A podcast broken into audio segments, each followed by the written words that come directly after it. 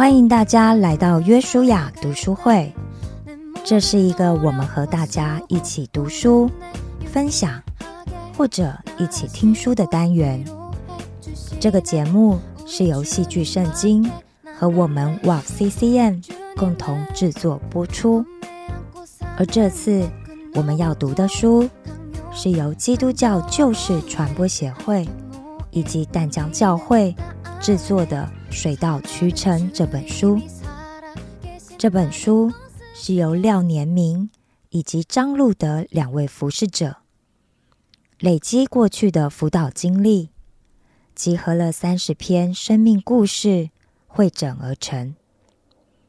这里面的故事主角，最年轻的有18岁，最年长的有66岁，有单身男女，有夫妻，有父母，有孩子，也有爷爷奶奶。经由当事人对成长历程和原生家庭的反思，再透过牧者辅导的角度，借由前人的经验或者圣经的教导来协助思考。最后也会提供每一位正好遇到相同情景的朋友们该如何因应，怎么样为主而活，怎么样珍惜每一个当下的一些建议。但愿每一位朋友都可以在这里得到鼓励，学习到智慧，并且得到从神而来的医治与安慰。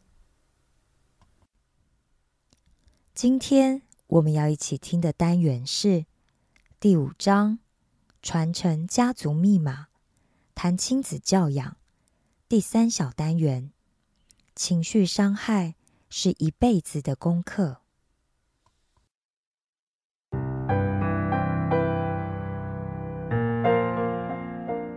5之3，情绪伤害是一辈子的功课。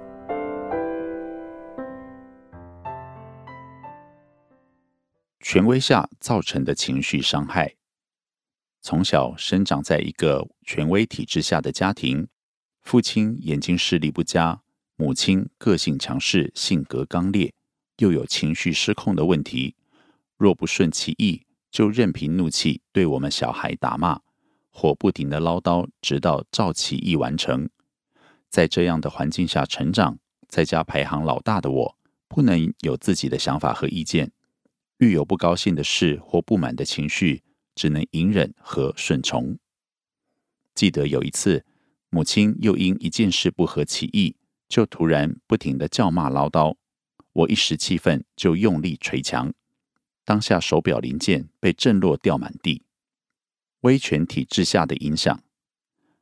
长大后发现，面对自己不喜欢的事或不满的情绪，都会不由自主地隐藏起来，不敢正面表达出来，在长官面前更是如此。由于习惯对母亲不敢违逆，也影响了我的家庭关系。婚后母亲常打电话来邀我们回家吃饭，有一次我已安排事情，结果母亲来电时，我不敢拒绝邀约。妻子当下不解地问我，我们不是已安排好有事了吗？你为什么不敢告诉她呢？我回答，妈的个性你又不是不知道。渐渐的，我发现自己就像从小被链子圈住的大象，即使有一天长大了，有能力挣脱了，但潜意识却告诉我，我是不能的。这样的状况也影响了亲子的关系。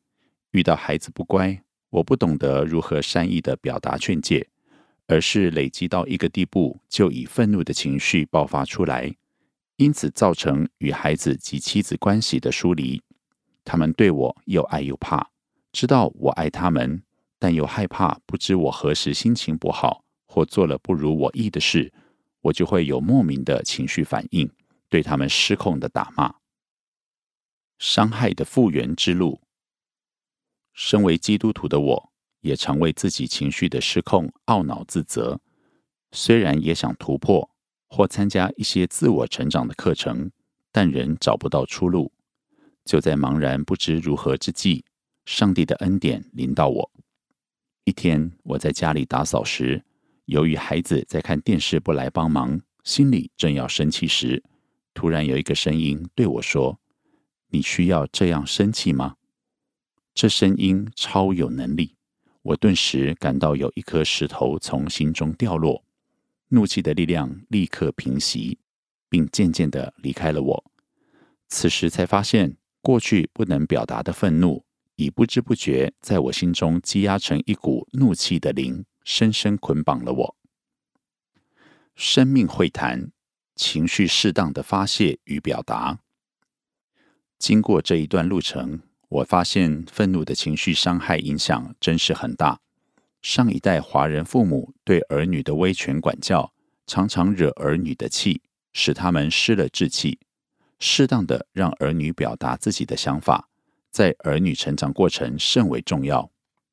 表达想法并非是要顺着对方的意见，但一昧的强压反而会使儿女无法做自己。过去我与妻子之间也不懂得如何去表达自己的需要，当遇到妻子的一些表现不合我意时，也不懂得去沟通，反而压抑自己的想法，最后一股脑暴怒出来，造成彼此的受伤。透过生命会谈沟通的表达学习是不错的一种方法，但能知觉自己过去情绪受伤的生命，寻求帮助，在上帝的恩典里得释放更显重要。相信上帝愿意帮助我们。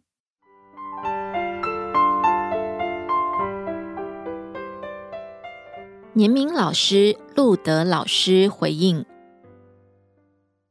回应一：有生命力才有竞争力。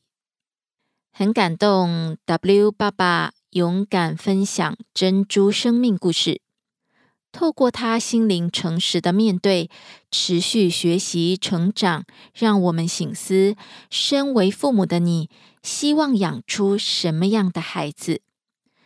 数学考100，念名校，在专业领域有杰出的表现，听话，守规矩。我们夫妻期待养出的孩子具有无比的生命力，因为生命会为自己找出路。在严雪中，梅花会开花，台风过后，奄奄一息的小草不用2-3天又迎风招展。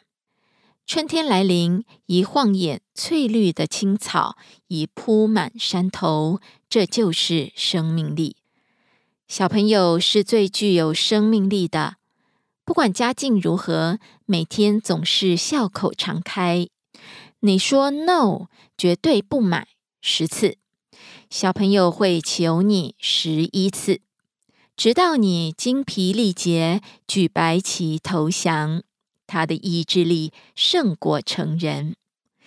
他学说话的时候，错了就再来一遍。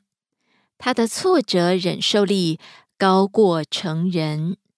所以耶稣说，人要恢复孩子的样式，才能进神的国。然而，孩子的生命力却被大人扼杀了。父母权威用的越多，孩子的生命力就越少。父母权威用的越少，孩子的生命力就越多。所以每个父母都需要再学习如何在教养与权威的运用中找到平衡点。回应2：权威是教养的最后一道工具。你的孩子是否回家死气沉沉，到外头就活蹦乱跳，缺乏自信，高度依赖，对自己的人生没有想法，伤害自己的健康，自暴自弃？这些都是父母过度权威产生的后遗症。父母的权威是上帝所赐予父母的权柄，它好用，却有极大的副作用。所以在企业中，权威通常是管理的最后一道工具。权威就像是煮菜加盐，适量美味可口，过量则难以下咽。其实只要孩子能感觉、会思考、爱自己，父母需要用到权柄的机会很少。回应3，我心中期待的孩子。第一，能感觉。当孩子能感觉，他就能找到人我的平衡点。所以我跟孩子讲话，常用我喜欢或我不喜欢。例如，我喜欢你玩玩具，把玩具收好。我不喜欢你很不耐烦的态度。当你在马路上玩，我会担心你被车子撞了。我尝试让孩子了解我的感觉，尽量避免用应该或不应该。这是一种教条，也是一种操控性的用语。当孩子了解我的感觉，通常他们会在意，尽量避免做一些让我生气或担心的事。还记得有一次，我只是轻轻地跟高中的孩子说，你这种说话的口气会伤了妈妈的心。本来顶着犀牛皮，摆出桀骜不驯姿态的孩子，立马泪奔，哭得稀里哗啦。因为当他能够感知妈妈的难过的感觉，一切就好谈了。第二，会思考。当孩子会思考时，他就不会做一些让自己懊悔，大人需要为他收拾残局的事。所以我一直强调，引导胜于直接教导。说教是一种代替学习，所以搞了半天，孩子还是搞不懂为什么功课要12点写完。通常我会问孩子，你想玩乐高几个钟头呢？所以你的功课需要在几点写完呢？因此，在12点把功课写完是他自己的选择，而不是来自父母的要求。孩子需要学会自己思考行为与后果的关联性。第三，爱自己。孩子爱自己，就不会做一些耍废摆烂的事。当父母动不动在情绪中运用权威，孩子就会误以为自己是不重要的，自己是没有价值的。父母不重视他，所以才会轻易伤害他的尊严。回应4，父母动用权威有几个原则需要把握。第一，坚持原则，开放做法。父母仅需要在原则上坚持，至于做法，让孩子来提出。做法是他自己提出的，他就心甘情愿去落实。我们家的孩子是在家教育，作业功课由爸爸负责安排。有一天孩子问，生字可不可以少写一点？爸爸欣然同意，当然可以。只要符合一个原则，你会写那个生字。于是孩子提出了办法，每个生字只写5遍，然后考试。针对不会的生字再写3遍，直到会了为止。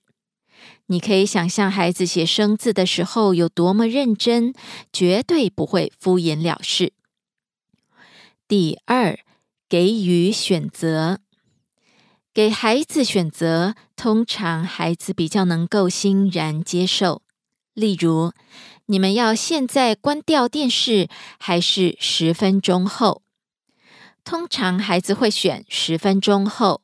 10分钟一到，他们就会乖乖下线。第三，事后要安抚。孩子处罚完，通常我们会抱着他，告诉他，妈妈爱你，但我不喜欢你这么做。让孩子了解，妈妈不喜欢的是你的行为，而不是你。生活规矩要建立，但是孩子的自我价值建立更重要。一个成人有性瘾，往往与他的成长经验有关。其实他需要的是爱，但是他却在性关系中找寻自我价值。第四，私下处理。我们骂孩子，处罚孩子绝对不会在公开场合，因为孩子的尊严比家中的任何古董瓷器更重要。伤了孩子的尊严，孩子需要用一辈子把自我价值找回来。宁可讲3分钟，让孩子想3天，也不要念3天，孩子只想3分钟。教养孩子最切忌在盛怒中，因为容易口不择言，说一些情绪化。我建议以1分钟责备来代替打骂。回应5，1分钟责备5大步骤。第1步骤询问是否有这件事。首先要请孩子看着你，眼神要与你对焦。父母的眼神对孩子的影响远胜话语。所以当我要进行1分钟责备时，我会蹲下来，请孩子看着我。然后用具体不带批判的事实描述，例如你数学是不是抄袭同学的作业被老师发现了。第2步骤询问为什么。要先倾听孩子申诉理由，孩子可能会回答因为我不会写，想要避重就轻。父母不需要急着戳穿，因为孩子只要知道严重性，他以后就不会这样做。第3步骤询问是否知道严重性。我会引导孩子了解后果。孩子会说，我可能被记过，数学可能不及格，还要暑修回学校补考。第4步骤询问下一次你会怎么做呢？我会提早写作业，不懂的赶快问同学。第5步骤询问再次加油，告诉孩子妈妈爱你，平常你课业上自动自发，不需要妈妈操心，妈妈很高兴，希望你继续保持下去，最后抱一抱他。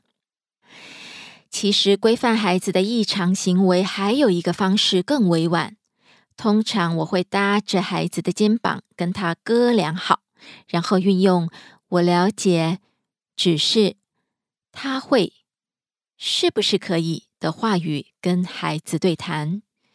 就上述的例子，我会说我了解国中的数学有点难，只是你抄袭同学的作业被发现，他会让你数学不及格还要暑修，是不是可以提早写作业呢？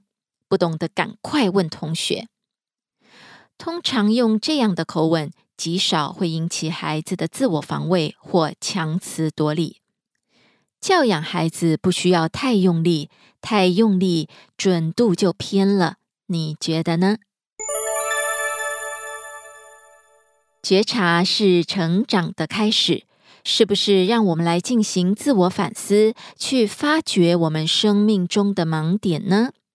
第1，我的孩子有生命力吗？未来我可以怎么与孩子互动，避免扼杀孩子的生命力？第2，我如何让孩子有感觉，能思考，爱自己？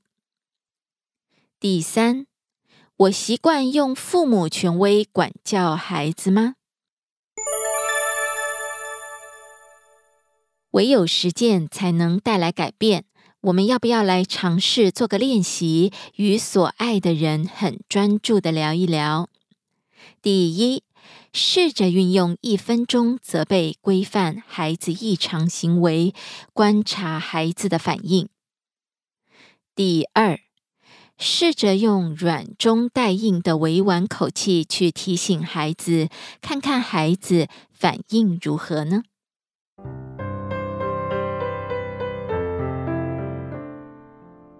本节目由旧式传播协会淡江教会共同制作。